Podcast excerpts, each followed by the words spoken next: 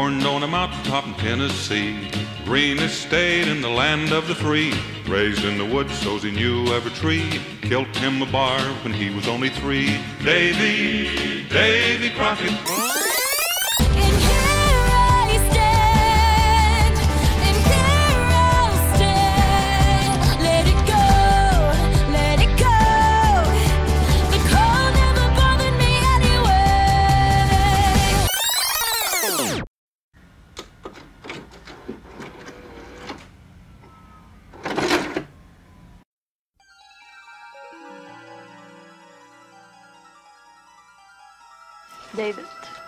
Did you enter the woods?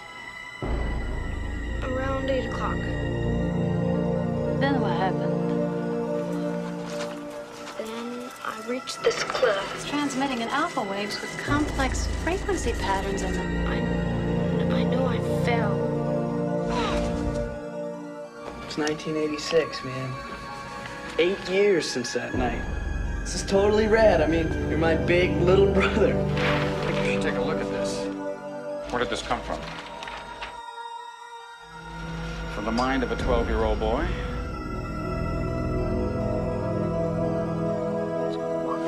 He's hurt. He's calling me. His voice keeps calling, saying something over and over and over. But I can't understand very much.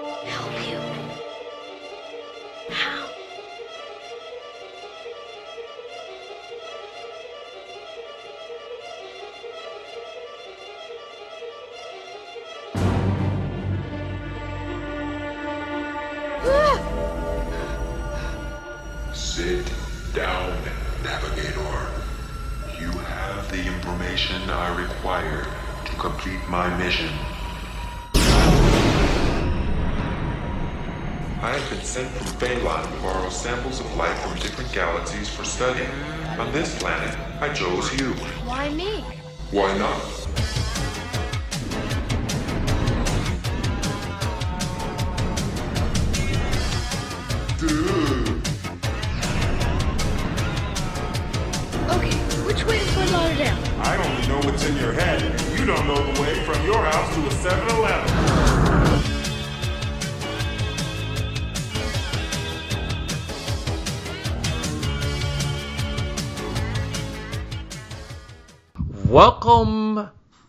An out of this world episode of Be Kind Rewind. This is your Disney Plus movie podcast.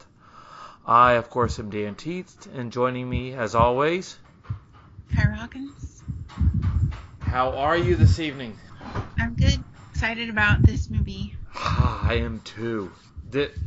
And in case you didn't look at the episode number, this is a milestone episode. It's the 150th episode. So we are almost at three years of new new stuff being given to y'all.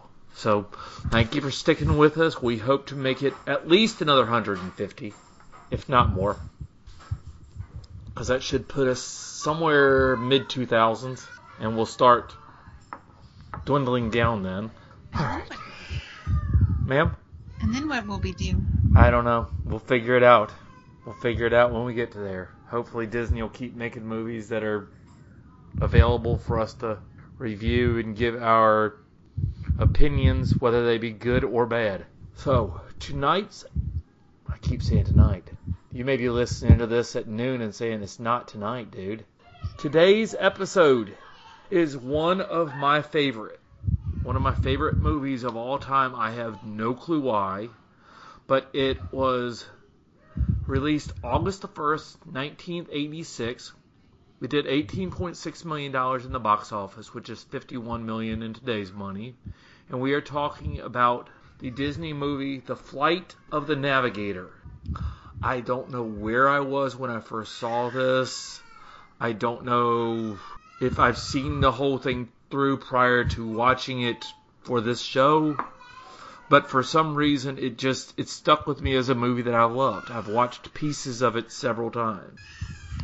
So what is this your was this your first time watching it? Um, so it was I was familiar with it and I remembered a few things here and there. Um, it was one, like I have said with other movies, like that my older cousins all really liked.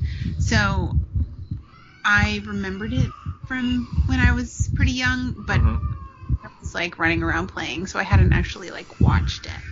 Um, within a few minutes of starting it, I remembered that I have watched it sometime in the last like five years, maybe.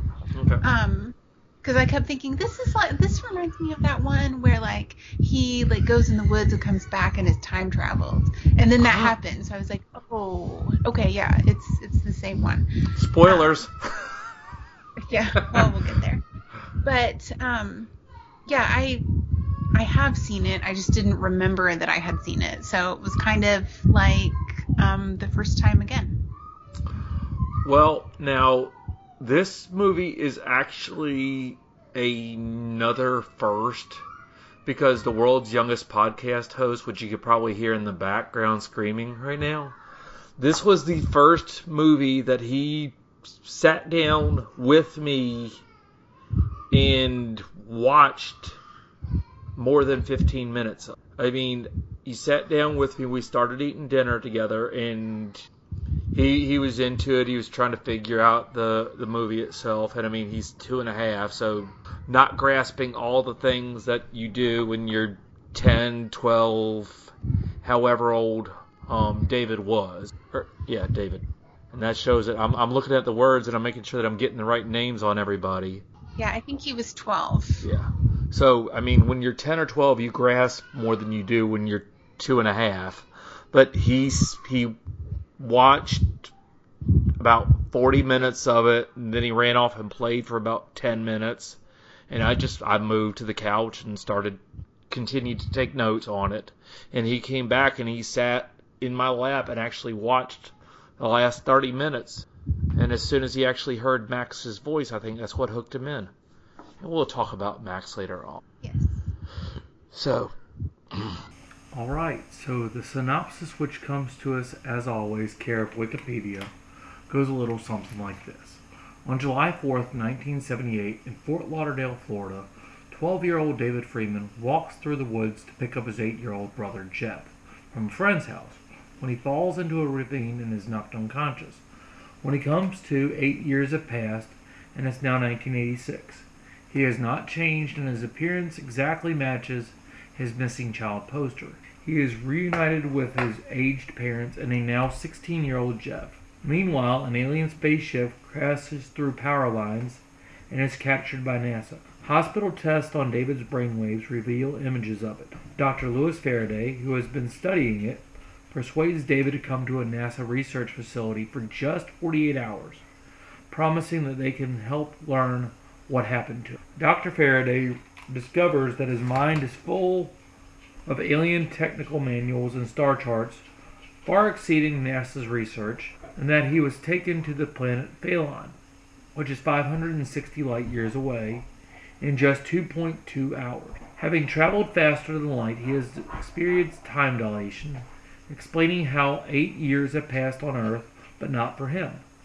Dr. Faraday decides to keep him there to finish his investigation, breaking his 48 hour promise. Following a telepa- telepathic communication from the spaceship, David secretly boards it and meets the robotic commander, Trimaxion drone ship, who is nicknamed Max, who calls him the Navigator.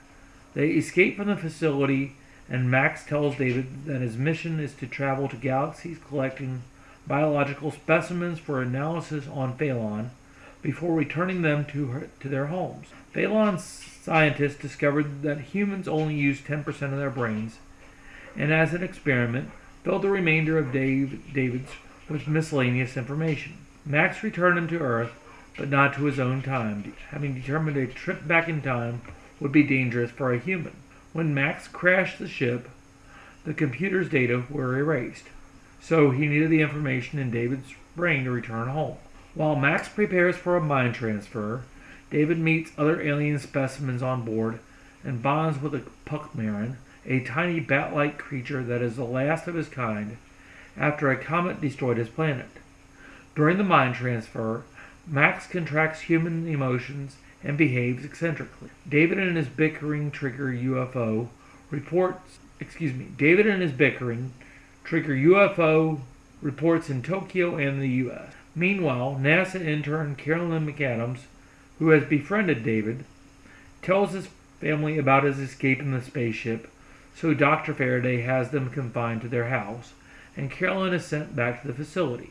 When the spaceship stops at a gas station, David calls Jeff, who sets off fireworks on the roof to locate their new house. David and Max arrive there, but NASA agents have tracked the spaceship.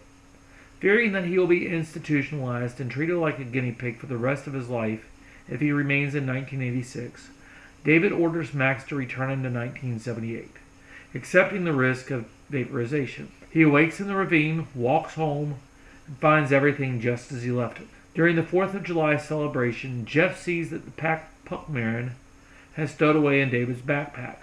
David tells him to keep it a secret, while Max flies home across a fireworks lit sky, calling "See you later, Navigator." The end.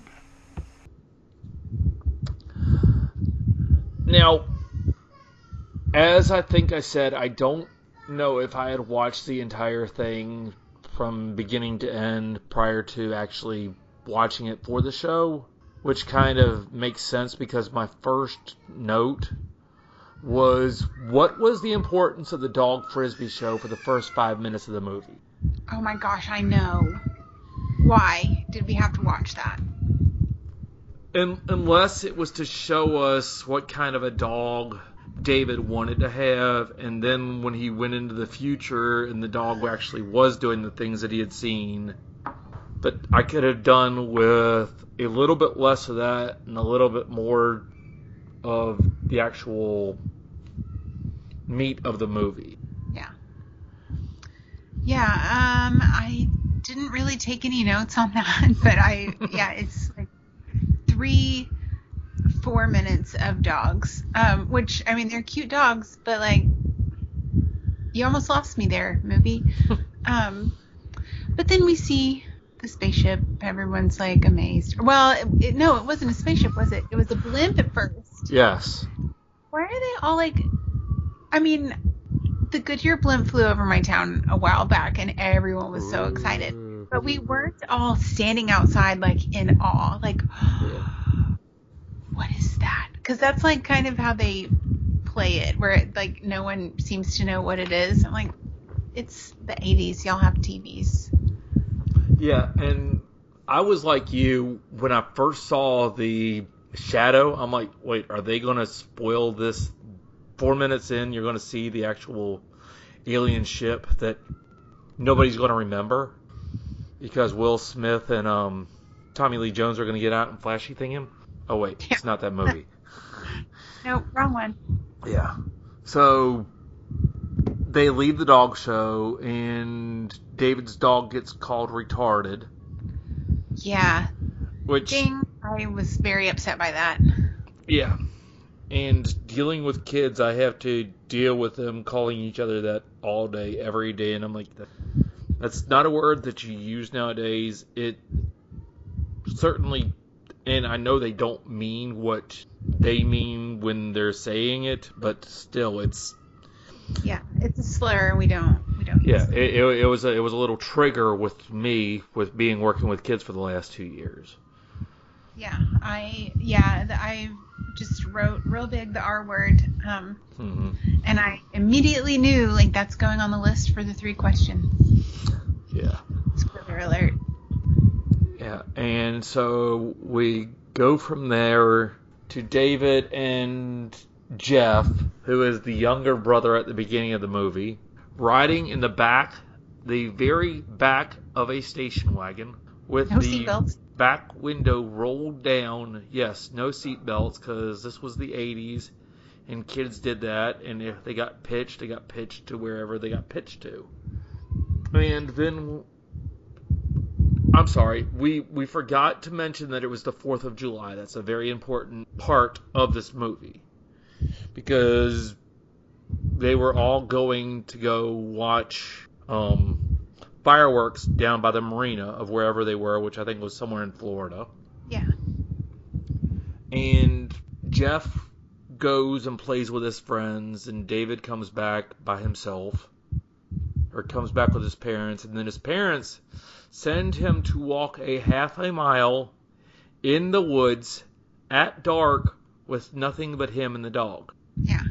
So I, think I sent you a picture of my notes um, for the first few minutes of this movie, and it was all me questioning the parenting of these 80s people. Um, cause like they they drop like they let Jeff get out of the car at the friend's house. They didn't talk to the other mom. They didn't like think about what is he gonna eat. I don't know what time of day it was supposed to be when he jumped out of the car, but like food, water, um, planning with the other parents maybe like maybe let them know hey, oh hey Jeff is outside. Um, I like I can't imagine just leaving my kid without making sure that an adult knew that they were there. Yeah. And then yeah, um sending him out in the, oh yeah. Sorry, I'm like my brain's like, oh this happened and that happened and I'm jumping around in my mind. Um they send him out in the dark to walk by himself half a mile to get his brother in the woods. Which I'm like, why why doesn't he just go down the road? There was Yeah. like a road they were on. I mean, I guess that's probably not very safe at night either. But But if you're living, but if you're living in a subdivision, you can walk on the sidewalks and you don't have to cut through the woods.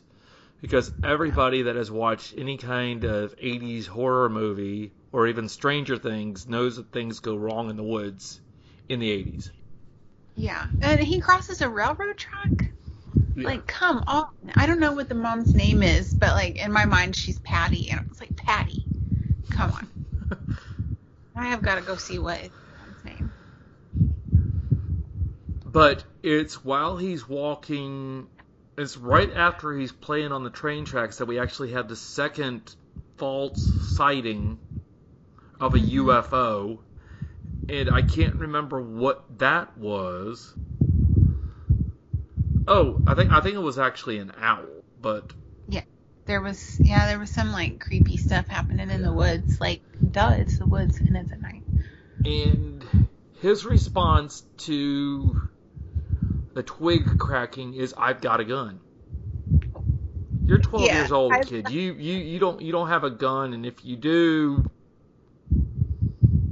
well, I don't know, this was the 80s. You might have had a gun in Florida. But But also, like, you could hear the fear in his voice. Yeah. And so he the dog takes off and of course he has to chase it and they come up to a cliff or a sharp embankment or something and David grabs what looks to be a very unsturdy branch or vine or something and he falls and he falls flat on his back, which probably would have knocked the wind out of him.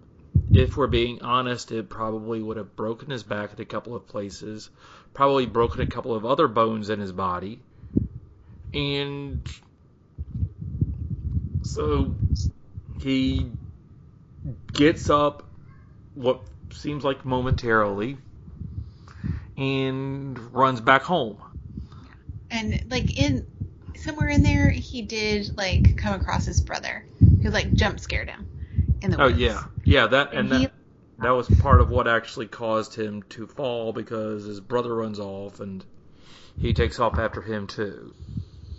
And we don't ever see if the brother makes it back, but of course he does because we jump and he runs home and he tries to open the door and the door's locked. And so, of course, he calls his brother a couple of names and says, You open the door. And then there's an older lady who is definitely not his mom. And being the trusting kid from the late 70s that he is, he just runs inside, runs upstairs, runs in on a guy that has turned his bedroom into the lounge, I guess. Yeah. And the lady just lets him run around until he collapses on the steps, and then we flash to the police station. Yeah. Where was he arrested? Was he just picked up? Did they call a welfare check? What happened? It wasn't really explained. He was just sitting there, and then I felt like because he was like crying on the stairs, I bet they just called. Yeah, the husband says tells the wife to call the police, Hmm. so they came to the house and took him. Hmm. He does look scared and upset and confused. Like I can't imagine how jarring that would be. Mhm. And he's just a kid. But uh, this is when he finds out just how much time has passed because he's been missing so long eight years. eight years, Uh, yeah. And he looks exactly like he did on his missing posters. Complete with the outfit that he was wearing on his missing posters. Yeah. And so they contact the parents, or they find out where the parents have moved to. Because obviously losing their firstborn son was a traumatic event, and they couldn't live at that house anymore. But Right. we move on. Yeah, he gets reunited with mom and dad. They're like confused but happy to see him. But like Jeff is not an annoying little brat anymore. Now he's 16 years old. mm-hmm. And he's got it all together. Well, ish. And then we actually get our first glimpse of the spaceship. And I think we're probably, what, 20 minutes in? And we find um, out that the ship has hit a power pole and has drug it a pretty good little distance. Yeah, everyone seems. I mean, there's like police everywhere. I kind of remember this part from being a kid and like thinking it was scary, even though really nothing's happening. It's just at night and there's like a downed power line. hmm Um, but yeah, the the government takes control and sticks it in their lab somewhere, I guess. Yeah, and NASA actually shows up with Howard Hesseman from Head of the Class coming in and being all cool and starting to take over. And then the next thing that you see is a semi going down the road with a big black tarp covering 38% of this spaceship. Yeah. And I'm like, that black tarp's not going to keep anybody from looking, so you have to completely clear the road so there isn't an issue. But, Yeah. I mean, it's the government. That was back when they were spending 120 bucks on a hammer, and we didn't think anything about it. Yeah. Meanwhile, they've got David in the hospital. Mm-hmm. Uh, there's like a really like when we first see him in the hospital, it's so jarring because they've got him like in a bed, running him down the hallway like it's time for emergency surgery. Like he's obviously like fine, so there's no need for this. And this is I where he conf- starts to hear voices. But it's not that kind of movie. And Yeah.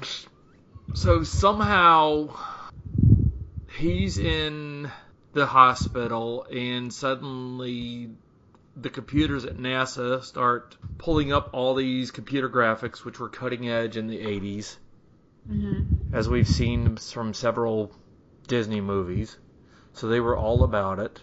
And then they locate where the um, pictures were coming from, and they come and pick him up and bring him back to a lab where he is locked up in a room. But he is given a space turbo, G.I. Joe, the Megatron Transformer, and a stuffed Felix the cat. Yeah. I, so I was confused about, um, like, d- the government took him to study, or run tests or something. Yeah. But I couldn't figure out like how he ended up at the same facility, like, because the ship is at NASA, So why does NASA have him? Well, I, I think it's because NASA put two and two together and came up with purple and figured out that this boy was doing something to to the ship or the ship was doing something to the boy or Thursday. I couldn't like.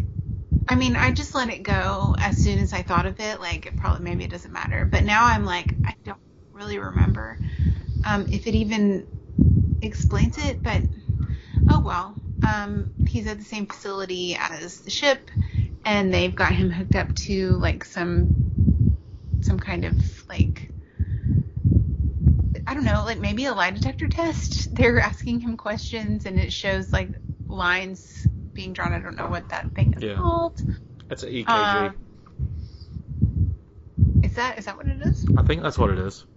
They're like they're monitoring like his brain activity and his heart and all of this stuff. But then um something like he says something or like there's a scan that shows like that he has knowledge of the ship somehow. Yeah. And Yeah. that's when the doctor's like, "Oh, we just need to keep him for a couple days." Like, and they don't really explain to the parents what's going on, which is so mm-hmm. shady. But of course, they don't. Yeah, they, they, they say we're going to keep him in for testing for 48 hours. And it's because when they had him hooked up, he's saying he doesn't know anything, and the computer pops up the words Phalon and 560 light years. And then he starts to give out all these star maps, and I'm starting to think, well, good. He's going to find Stargate, and then we're going to step into the sideways pool.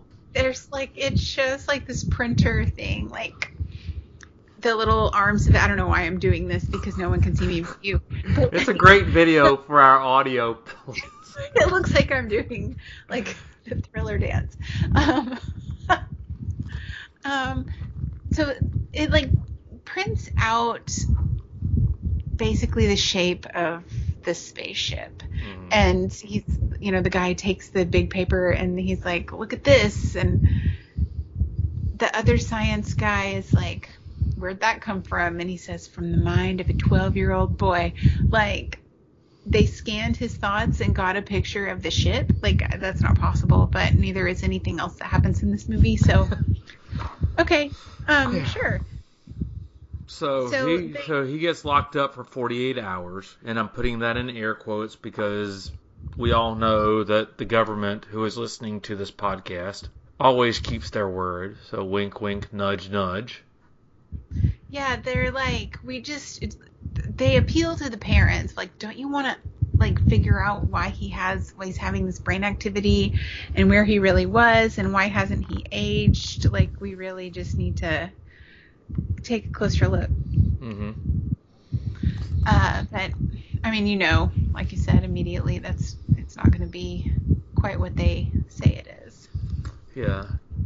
And it's at this point in time that we get introduced to a very young Sanderson sister,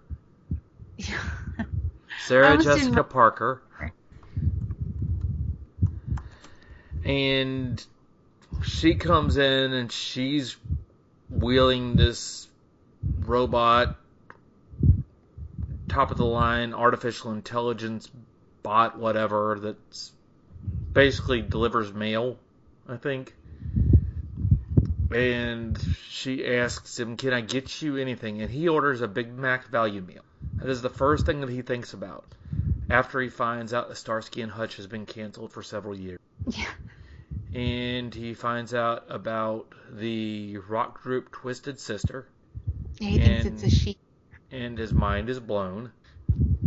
and so, yeah, so she comes back. I guess she gives him, she gets him what he requested. And then she and he start talking, and we find out that she's a military brat, and that's why she's on the NASA base, I guess. I don't know. Yeah, she's like an intern or something. Yeah. And the robot's name is Ralph.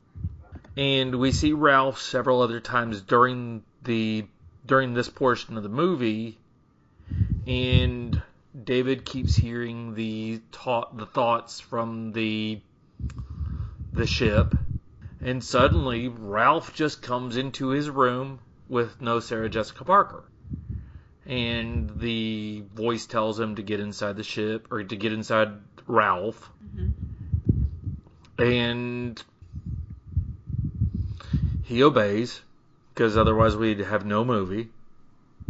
Yeah. And this robot pretty much proceeds to go all over the base. And nobody has any kind of red flags or where's the person that's driving this thing or does doesn't this thing usually have a handler that comes along and picks up the mail or the trash or whatever it does and Yeah, like a dog sniffs him out, and the guy with the dog is just like, "Come on!" And then get you some he's like, breakfast.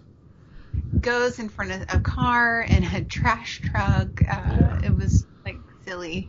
It It's was like, this the is- world's slowest chase scene. So yeah, it's like, why is it taking so long?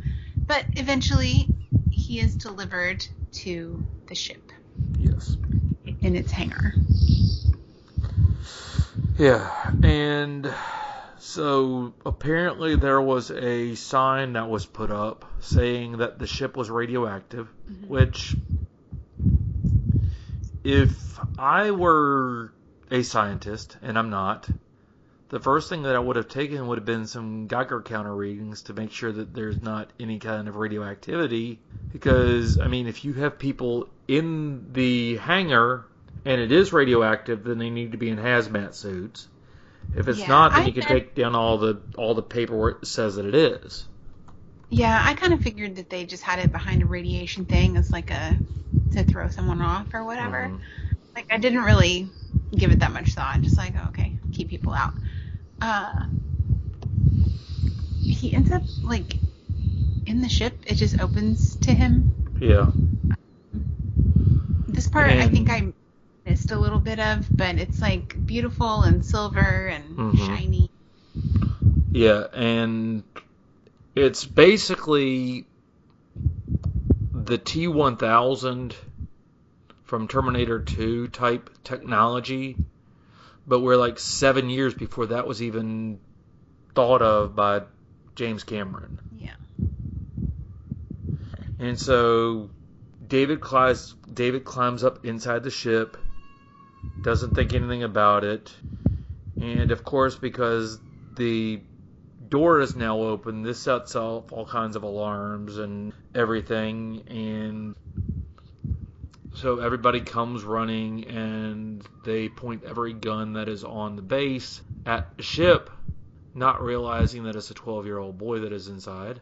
Meanwhile, a chair has risen from the floor that like kind of forces him to sit in it, mm-hmm. and then little like eye type thing opens from the wall in front of him and starts talking to him and calls him navigator, and um, he- they kind of go back and forth arguing. He's like, "Well, are you the one that's been doing this to me? Like helping me see all this stuff?" And um,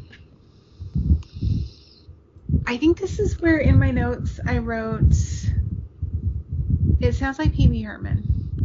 Yeah, I actually I, I had I had that note a little bit later because I was trying to trying to pay attention to the movie, but I kept getting pulled out by Pee Wee Herman's laugh. So I was like, I gotta Yeah. find out who this is, and it actually is Paul Reubens, R.I.P. Yes, I like uh, that. I I kept thinking, God, man, that sounds like Pee Wee Herman, but like Pee Wee Herman wasn't even on TV yet at this time, I don't think. So um, I, I did like look it up because I I just thought it sounds way too much like him, and of course it was him, and it, that just made me happy, especially having just lost him recently. Uh, not me personally, obviously, but um, yeah, that was just I don't know. It just made me feel good. Like, oh, okay, yeah, it's Paul Rubin. Love him. Um, that made it was just it was nice. Uh, but then they take off. They like the chains break and they're off. Yeah, initially they just roll out about as slow as a steamroller going across wet cement. until they're outside, and then David tells them to go 20 miles. And of course, Pee Wee takes them 20 miles straight up and almost flattens David in the process. Poor guy. Um, he experiences zero gravity. It's very exciting. My notes at this point, this is where I, I think I stopped taking notes because I just was kind of paying attention to you. Uh, so if I had anything else I wanted to say, I don't remember what it was. Yeah, I mean, I've I've pretty I've I've got very sparse notes. I mean, how far are we into the movie at this time? We're like, Just past halfway. okay, Yeah. And it's a nice, tight 90 minutes, which I love. like, I wish they would bring back the 90 minute movie. Um, Hollywood, if you're listening, like, pay the writers what they're worth, first of all, and then, like, writers write shorter movies. Yeah, Uh, three hour movies are are good if you've got nowhere to go on a Saturday night. I, I've had it with three hour movies. Just like 90 minutes. Uh, But yeah, we'll we'll we'll we'll get we'll get to the three hour movies. Although we have had a couple of them that we don't want to discuss. Yeah. Yeah. So Yeah. They're like flying through the sky. Um, I am unclear on what the actual mission is, um, besides trying to get David home at some point. Okay, so I've got that. So apparently, when Max, which is what Pee Wee's name is, so that way we aren't calling him Pee Wee for the rest of the movie. When Max hit the tele or the power line, he short circuited all of his um, navigational information and everything that had been given to Max had been stored in David's brain because humans apparently only use 10% of their brain or whatever. We've got other movies he- that. Yeah, and so he's. So we said. So they say, well, we, we wanted to see what would happen if we would fill your brain up. So we gave you every star chart that's imaginable. So Max pretty much says, "Give me the star chart and I'll take you home." So that way I can go home and this movie can be over. Mm-hmm. And during this time, Pee Wee is starting to learn different words. The first word that he said over and over and over was compliance. And then he finds out about promise and privacy because David has a human function that he needs to do.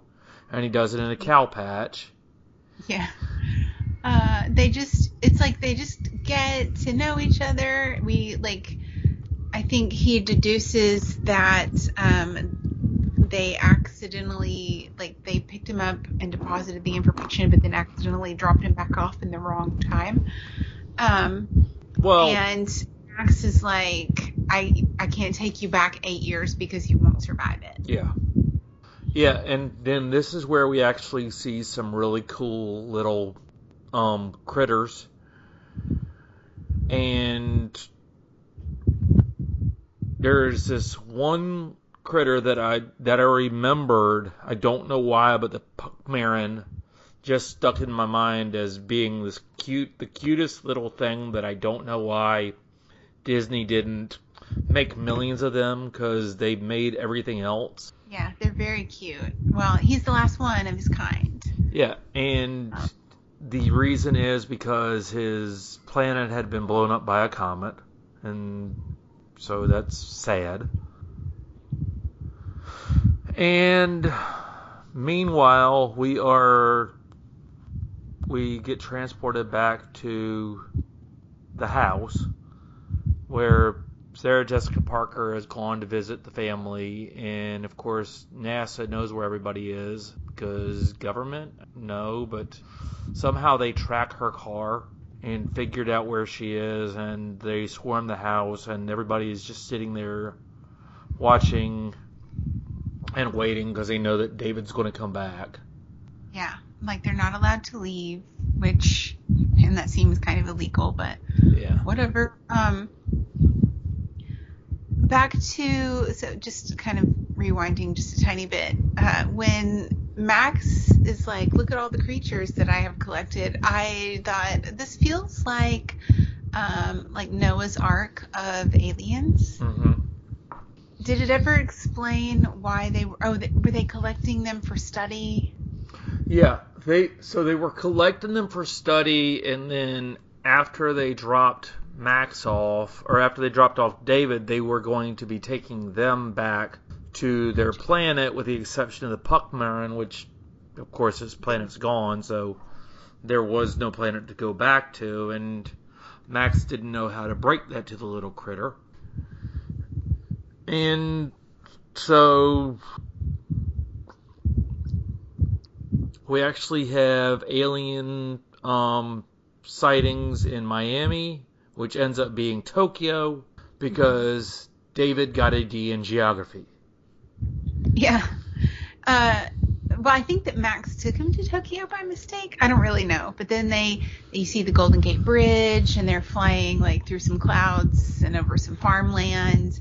Um, so like you just deduce like they're flying across the country. Mhm. It seems like it takes longer than it should if you're in something like that. But Yeah, especially something that can travel faster than light. You would think that they'd be in Tokyo one second, and then the next thing you know, they'd be in Tulsa. I don't know, but yeah, it it was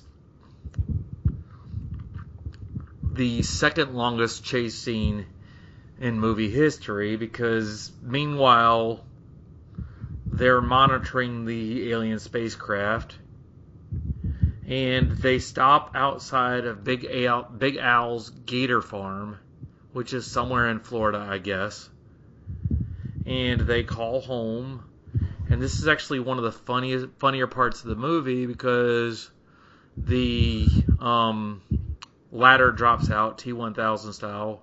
David gets out, asks Big Al, who is just standing there staring at the alien spaceship, if he has any change, and he reaches in his pocket and gives him, I guess, a dime or however much it cost to call home back then. yeah, I have no idea. And then the next thing that you hear, there he's calling his brother, and his brother says, "Well, if I have to, I will set fire to the house, so that way you can see where you're going." Yeah, he's.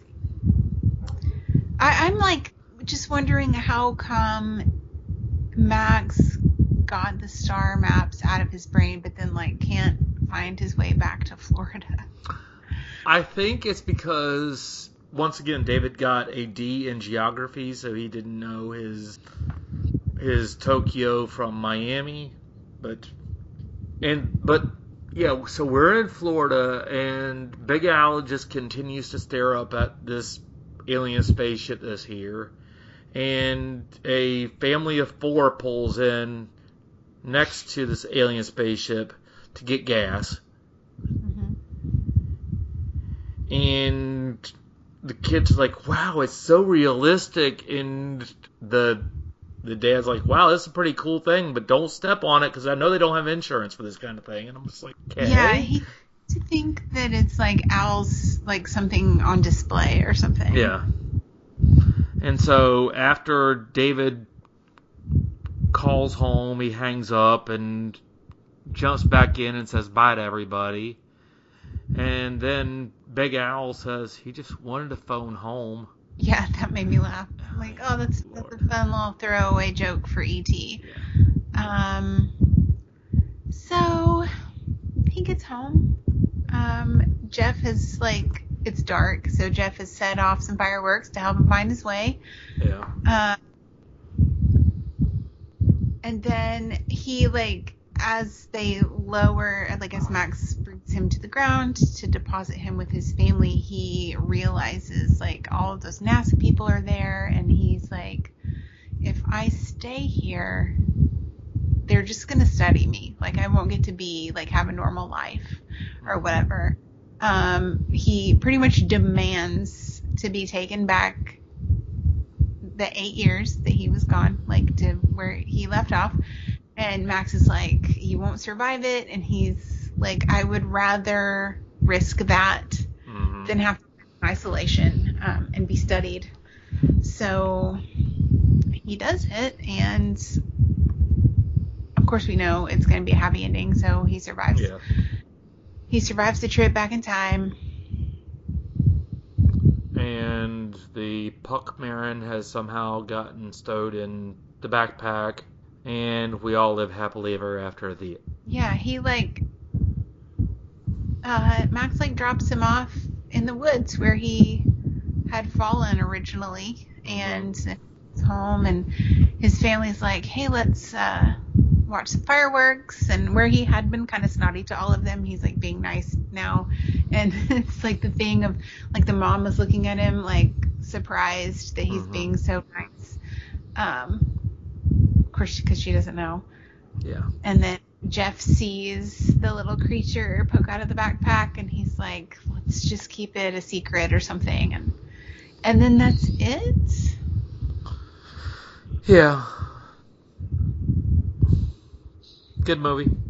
It'll definitely be on a rewatch because I think I think I hooked T in on the excuse me the world's youngest podcast host in on the movie, so he he'll probably want to see what it is later on when he could actually sit down and enjoy it more.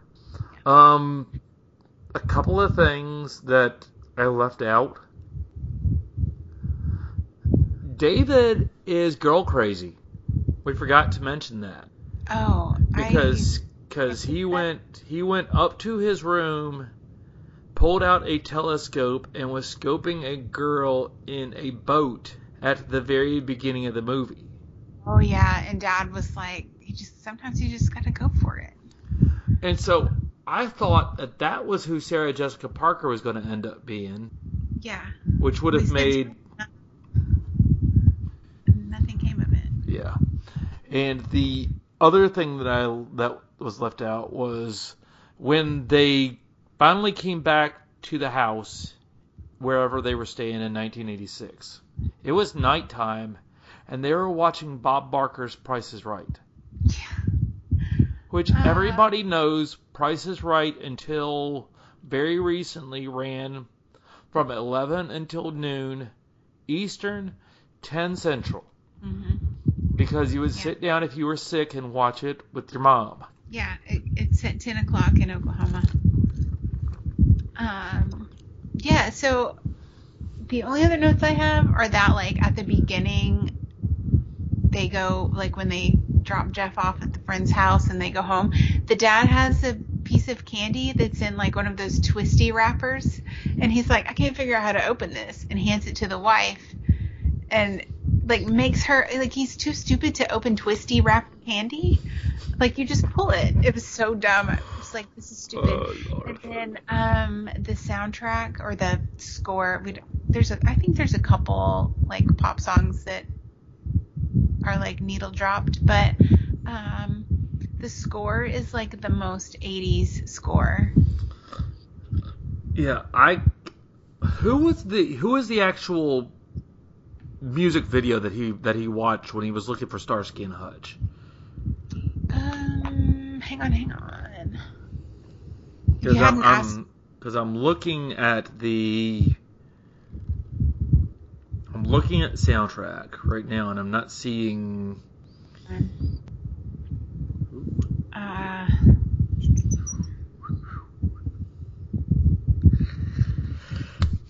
it is called "Lose Your Love" Okay. by I don't know how to pronounce this. Um,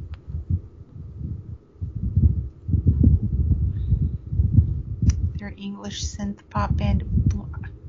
I- This is probably wrong. Blancmange. We'll go with it. It's B L A N C M A N G E. It could be as easy as black mange. I don't know. Um, but there you go. They're an English synth pop band. Um, they actually broke up in 1986. Sad. So this was their this was their this was their last claim to fame. Yeah, your. What is that song? Um. So yeah, that's the band. Okay. Well, let's go ahead and move on to the three, um, three questions in case you, unless you don't have anything else in your mm-hmm. copious notes. Right. Like I said, I stopped taking notes um, probably not long after I realized that it was Paul Reubens. Um, yeah. Okay. All right. Well, the first one, how is this? What is it? Wait, what? How is it? What is today's impact on the movie? I've we've done this 150 times. I should know these questions by now. Um. Well, they wouldn't use the R word. Mm-hmm. Um. I don't know if they'd really have to change too much. I mean, sw- switch out some of the pop culture references. Yeah. Um, they could even get away with like modern technology and cell phones and stuff. Yeah. so I don't think they'd have to change really that much besides just updating it for the time.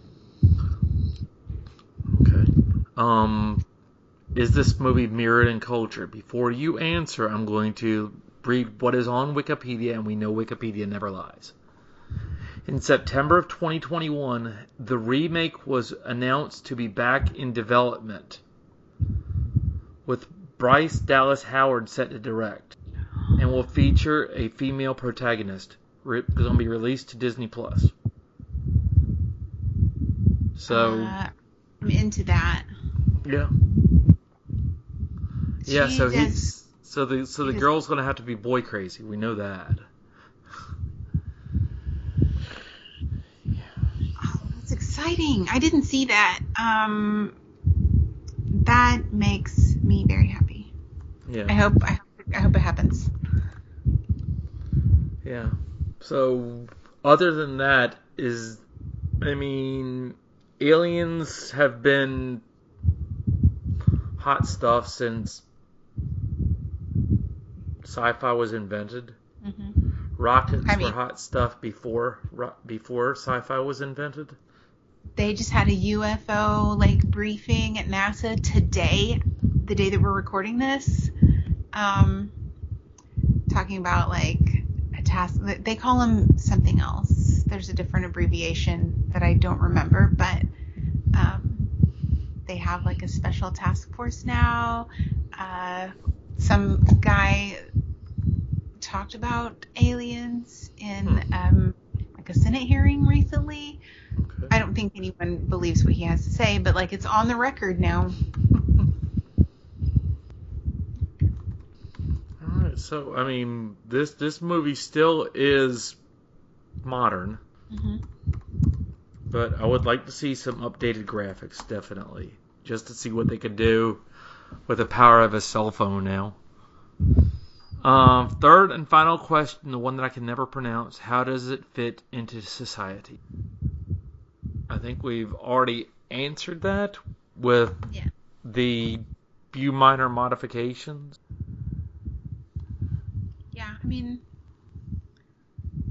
it's dated, obviously, but it's still pretty relevant, I think. So it, it holds up pretty good, except for the R word, maybe a little more diversity. Yeah. Yeah, I think like- there was one person of color, and that was a police officer. Yeah, yeah, they could diversify the cast, um, more women. Obviously, they're like because the only women in the movie are his mom and Sarah Jessica Parker. Like aside from the world that doesn't have a line earlier that he's kind of creeping on. So, and they only talk about him or to him. Okay, so so this movie actually would not pass the Bechdel test then, because I, w- I was about to ask that, and then you answered the question for me before I got it out. Yeah, um, they they would need to do a little more there, but that's I mean that's most movies from like before a certain time. Mm-hmm. But other than that, I think it holds up, and I enjoyed it quite a lot. Yeah. I I mean, I had so much nostalgia watching this one and to actually introduce the world's youngest podcast host to this.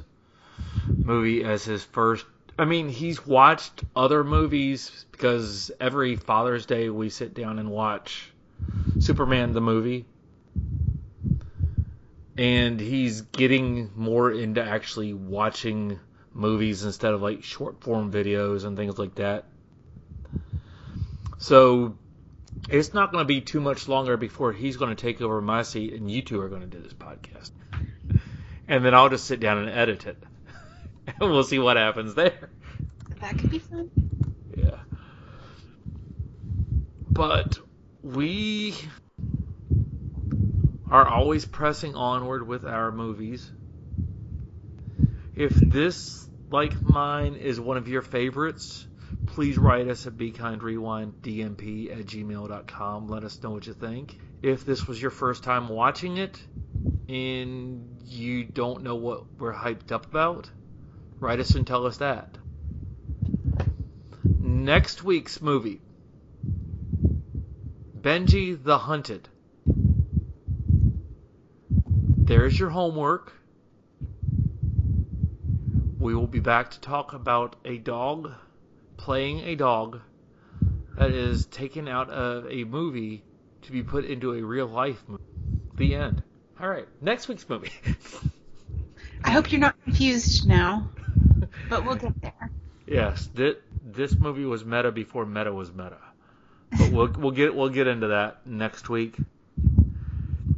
As is always the case, before we sign off, we tell you to stay safe, stay hungry, and watch out for Ralph when he's driving around on a NASA base. We'll talk to you next week. Thank you for listening. You can send us feedback at BeKindRewindDMP at gmail.com. We welcome any kind of feedback, and it might get read on the air in a future podcast. Once again, the email address is BeKindRewindDMP at gmail.com. If you have a moment, please rate and review our podcast on whatever streaming service you are listening to us on. This and word of mouth are the two ways to help us reach a larger audience. Thank you in advance for doing this. Thank you again for listening, and we hope you have a great day. Goodbye.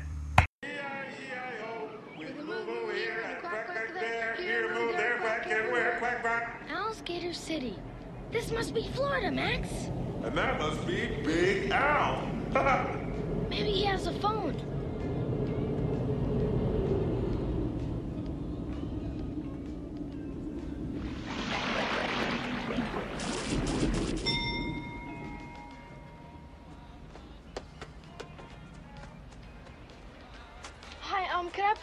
Some change to phone my parents?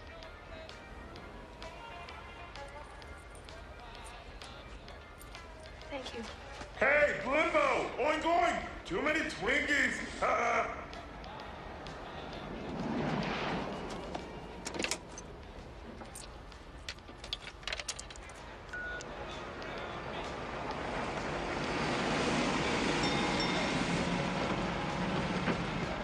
excuse me, pal. Would you mind if my wife used the little girl's room?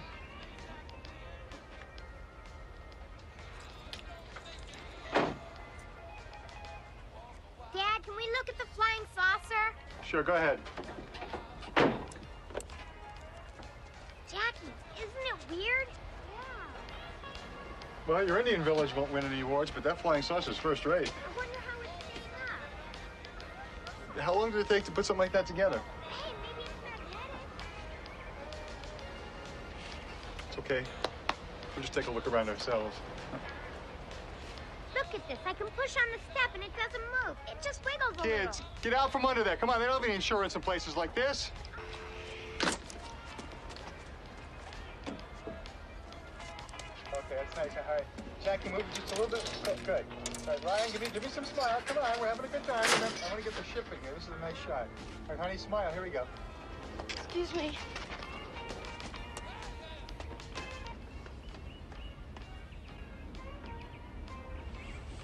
See you later, alligator.